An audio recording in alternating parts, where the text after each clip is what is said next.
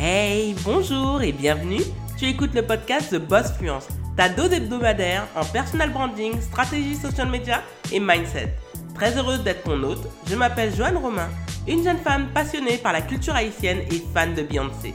Ancienne fonctionnaire qui a pris le risque de démissionner pour devenir entrepreneur à temps plein, Ma mission est de t'aider à décomplexer ton approche à l'entrepreneuriat et à l'argent tout en te servant du digital pour diversifier tes sources de revenus. Si tu te reconnais dans ce portrait, tu es arrivé au bon endroit. Sois confortablement assise, l'épisode du jour commence maintenant.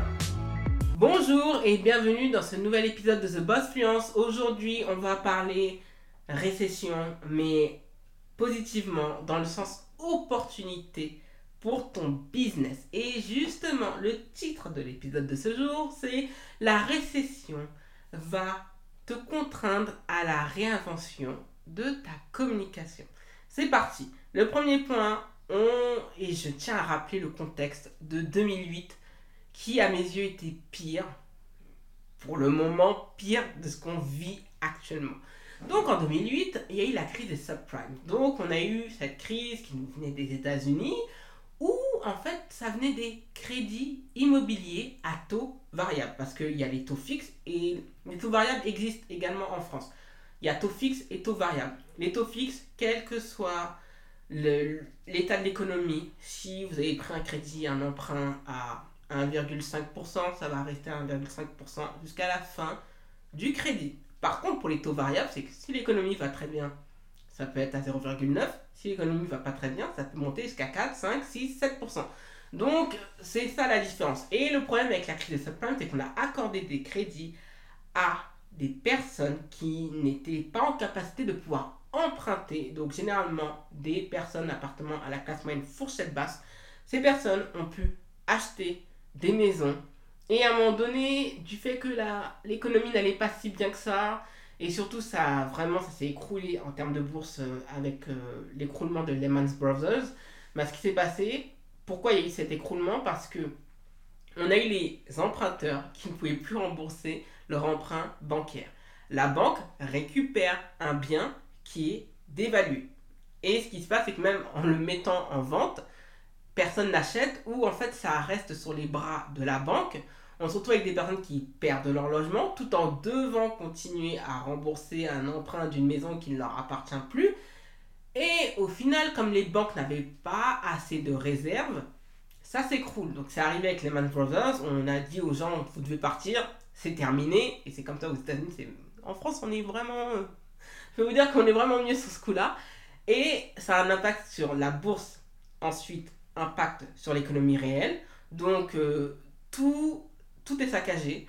Et en Europe, cette crise, en fait, arrive à partir de novembre. Donc dans les semaines à venir, en fait, ça, ça interagit puisque la bourse du CAC 40 à Paris, la bourse du DAX à Berlin, la bourse du, euh, du FTSE qui est à Londres, bah, commence en fait à prendre aussi euh, les effets de cette crise de la boursière américaine. Même Nasdaq aussi, euh, qui est la bourse qui est située à New York, mais uniquement pour les entreprises entreprises pardon, liées aux technologies bah, subissent en fait, en souffrent et tout le monde.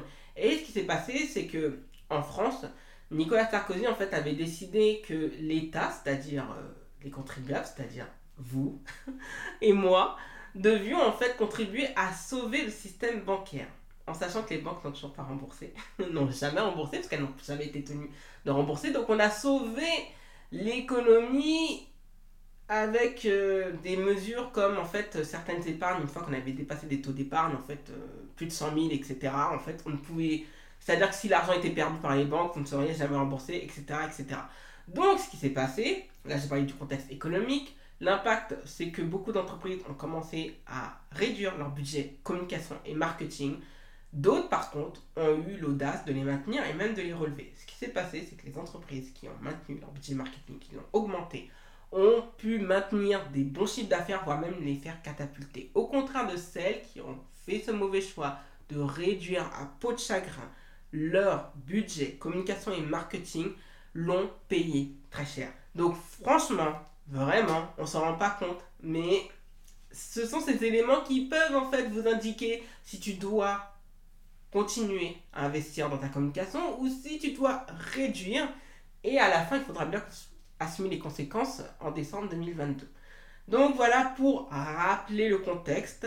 Donc là, on va au 2 et la différence avec, c'est pour ça que je vous dis que je pense que là, ce qu'on vit en termes de récession, parce qu'on est en récession depuis le mois de septembre 2021, hein, mais là, c'est, euh, là, on va vraiment bien y rentrer, euh, les gens vont vraiment comprendre ça à la rentrée de septembre 2022. Ce qui se passe, c'est que comparé à 2008, on a des réseaux sociaux matures, d'accord? À l'époque, euh, Facebook était là depuis 2006, Twitter était là depuis un an, Pinterest est venu après, Instagram est venu après, WhatsApp est venu après, Snapchat est venu après, TikTok est venu vraiment après, parce que de base c'était Musically. Donc euh, là, on a une offre en termes de réseaux sociaux qui est absolument impressionnante on peut déployer sa stratégie de communication, pas seulement sur Instagram, parce que je sais qu'Instagram, beaucoup aiment parce que c'est la facilité, c'est normal, on y retrouve plus d'amateurs que de professionnels, mais pourquoi pas se lancer sur LinkedIn, YouTube, Snapchat, TikTok, Twitter, Pinterest, même Facebook, avec soit Facebook Ads, soit les groupes Facebook, les possibilités sont multiples. Donc là, on a une capacité de pouvoir capitaliser sur plusieurs créneaux dans le social media, je trouve qu'elle est impressionnante.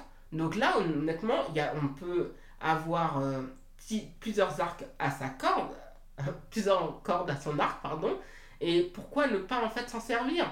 Et de manière à pouvoir en fait bâtir quelque chose de beaucoup plus solide et qui est capable en fait de nous amener à atteindre nos objectifs. Donc vraiment sincèrement, là on a plusieurs options à notre qui sont devant nous et pourquoi pas en fait s'en servir à notre avantage. Le troisième point, et ça c'est important et ça relève de la compétence, c'est de travailler sérieusement et minutieusement à ça ou ces différenciations. Pourquoi? Parce que du fait que les gens vont moins investir dans des budgets communication ou autres, il va y avoir un risque de copycat et il va y avoir un risque de relâchement. Donc on va se retrouver dans une uniformisation, tout le monde va ressembler à tout le monde, et quand tout le monde ressemble à tout le monde, c'est-à-dire que là, on est noyé dans une masse et on a l'impression qu'en fait, on va jamais pouvoir s'extraire de cette masse. Donc, il va falloir travailler à sa différenciation et il va falloir capitaliser sur le personal branding. Il va falloir capitaliser sur son storytelling.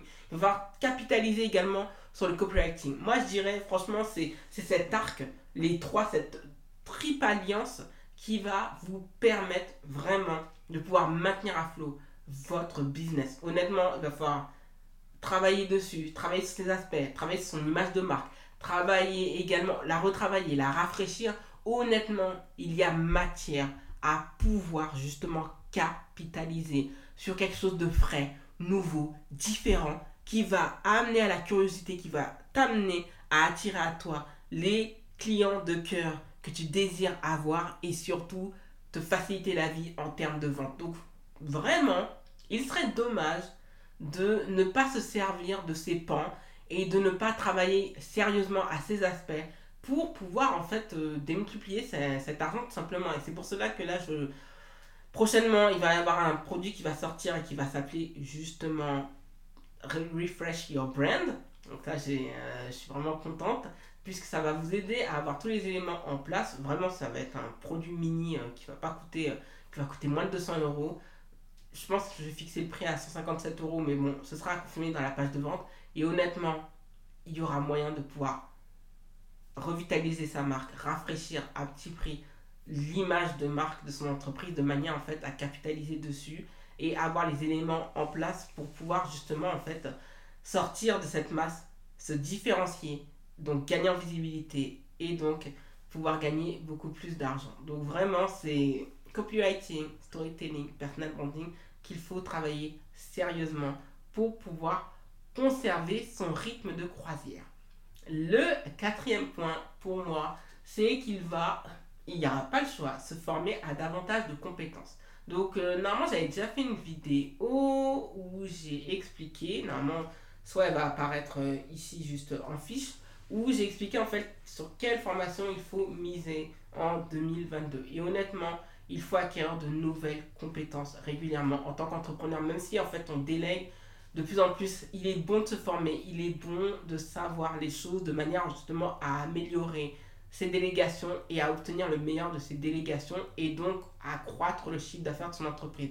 Donc vraiment, il serait dommage de ne pas travailler cet aspect, de ne pas travailler dessus de manière à pouvoir justement solidifier sa stature d'entrepreneur, solidifier son business en ligne et surtout à pouvoir démultiplier son potentiel de vente.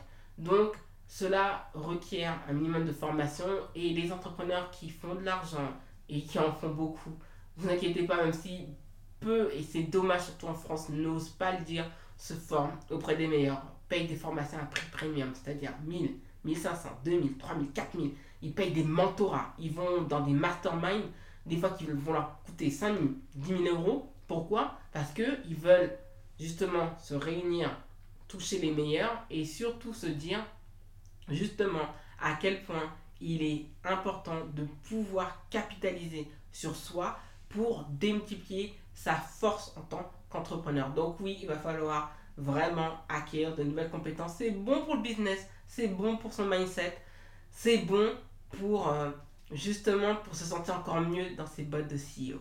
Donc le cinquième et dernier point, et ça c'est important, et euh, beaucoup d'entreprises le font déjà, mais là ça va être accru, donc euh, c'est à l'adresse des, des entrepreneurs qui veulent parfois toucher à l'influence, mais il va falloir en fait capitaliser sur les influenceurs, sur les créateurs de contenu.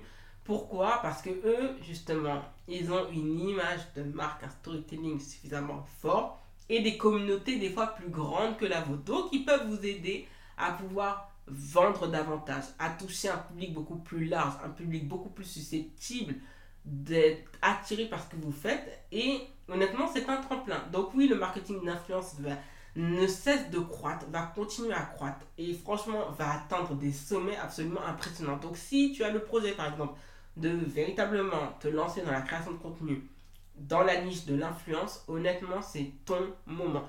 Les entreprises ne vont jamais autant miser sur le marketing d'influence. Donc vraiment, si besoin, fais appel à un influenceur. Il a un branding bien rodé, il a une communauté engagée, il connaît les besoins de sa communauté. Il sait comment interagir. Il sait comment ramener justement l'attention de sa communauté envers un produit, un service, une offre qui est susceptible justement de leur plaire avec ses mots, avec sa chat, avec son panache. Et ça, je trouve que c'est juste impressionnant. Il n'y a qu'à voir le cas par exemple de Cardi B.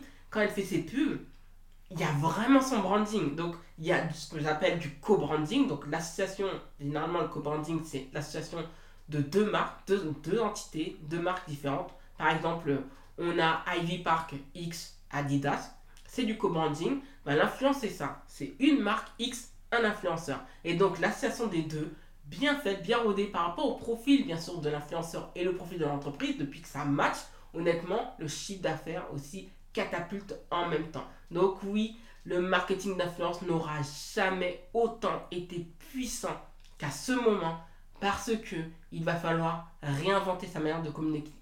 Il va falloir réinventer l'essence même de sa marque. Il va falloir réinventer certains codes de manière à rester justement au-dessus de la mêlée, mais surtout de continuer à garder son leadership. Parce que quand une marque perd son leadership, elle perd de son aura. Et en conséquence, ce qu'il va se passer pour cette entreprise, c'est qu'il y a matière à pouvoir s'écrouler. Donc oui, il faut travailler sur ces aspects. Oui, il faut le faire. Et oui, il faut le faire dès maintenant parce que la réussite de cette fin d'année, pour que tu aies le sourire au mois de décembre 2022, c'est se dire d'avoir tout donné et se dire que oui, c'est possible de réussir. Oui, c'est possible de démultiplier son argent à condition d'investir sur soi, de se former auprès des meilleurs, auprès de ceux qui ont cette expertise, de manière à pouvoir démultiplier cet investissement. Donc, c'est vraiment mon conseil pour que tu puisses justement, même pas survivre à cette crise qui nous pend au nez, mais tout simplement avoir euh, la tête dans les étoiles et euh, se sentir flotter. Merci d'avoir écouté le podcast jusqu'au bout. Si tu as apprécié cet épisode, n'hésite pas à t'abonner au podcast et à y laisser un avis 5 étoiles sur Apple Podcast et Spotify. Les ressources du podcast sont disponibles sur thebossfluence.com slash podcast. Retrouve l'actualité du podcast sur Instagram, TikTok, YouTube et Facebook avec l'identifiant arobase bossfluence en un seul mot. Prends bien soin de toi et à lundi prochain